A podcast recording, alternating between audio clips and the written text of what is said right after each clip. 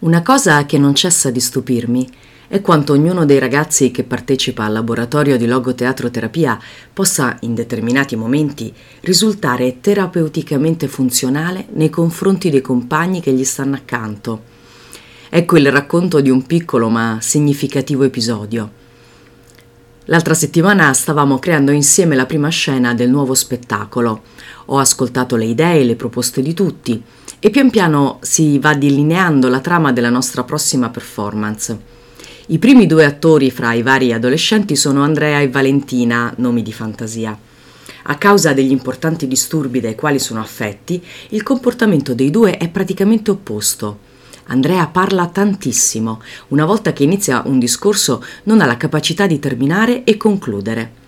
Valentina, al contrario, è una ragazza sì molto espressiva, ma che utilizza raramente l'aspetto verbale, preferendo enormemente la scrittura, la mimica, la gestualità. Ed eccoli a recitare insieme. Oltre alle entrate e uscite di scena e alle azioni che compiono, a un certo punto i due si devono incontrare e instaurare un dialogo. Sanno entrambi di cosa deve parlare la prima scena e improvvisano a modo loro. Nella spontaneità dell'improvvisazione vengono fuori elementi significativi e a volte esilaranti, ma confusi, mescolati, in una sorta di groviglio verbale e non verbale dove le parole dell'uno si sovrappongono ai gesti dell'altra, dove la postura è rimasta in ritardo rispetto alla frase e così via. Ma le idee, le intuizioni ci sono tutte. Quindi faccio fare loro un grande applauso e li invito a ricominciare mettendo ordine in questo loro anticonvenzionale dialogo. Andrea, partiamo dalla tua prima battuta, gli dico. Va benissimo, ma a questo punto, dopo queste parole, ti devi fermare perché hai già espresso quel che volevi dire e ora devi dare spazio a Valentina per risponderti. Sono costretta ad aggiungere un attimo dopo. Andrea ricomincia e si ferma da solo al momento stabilito.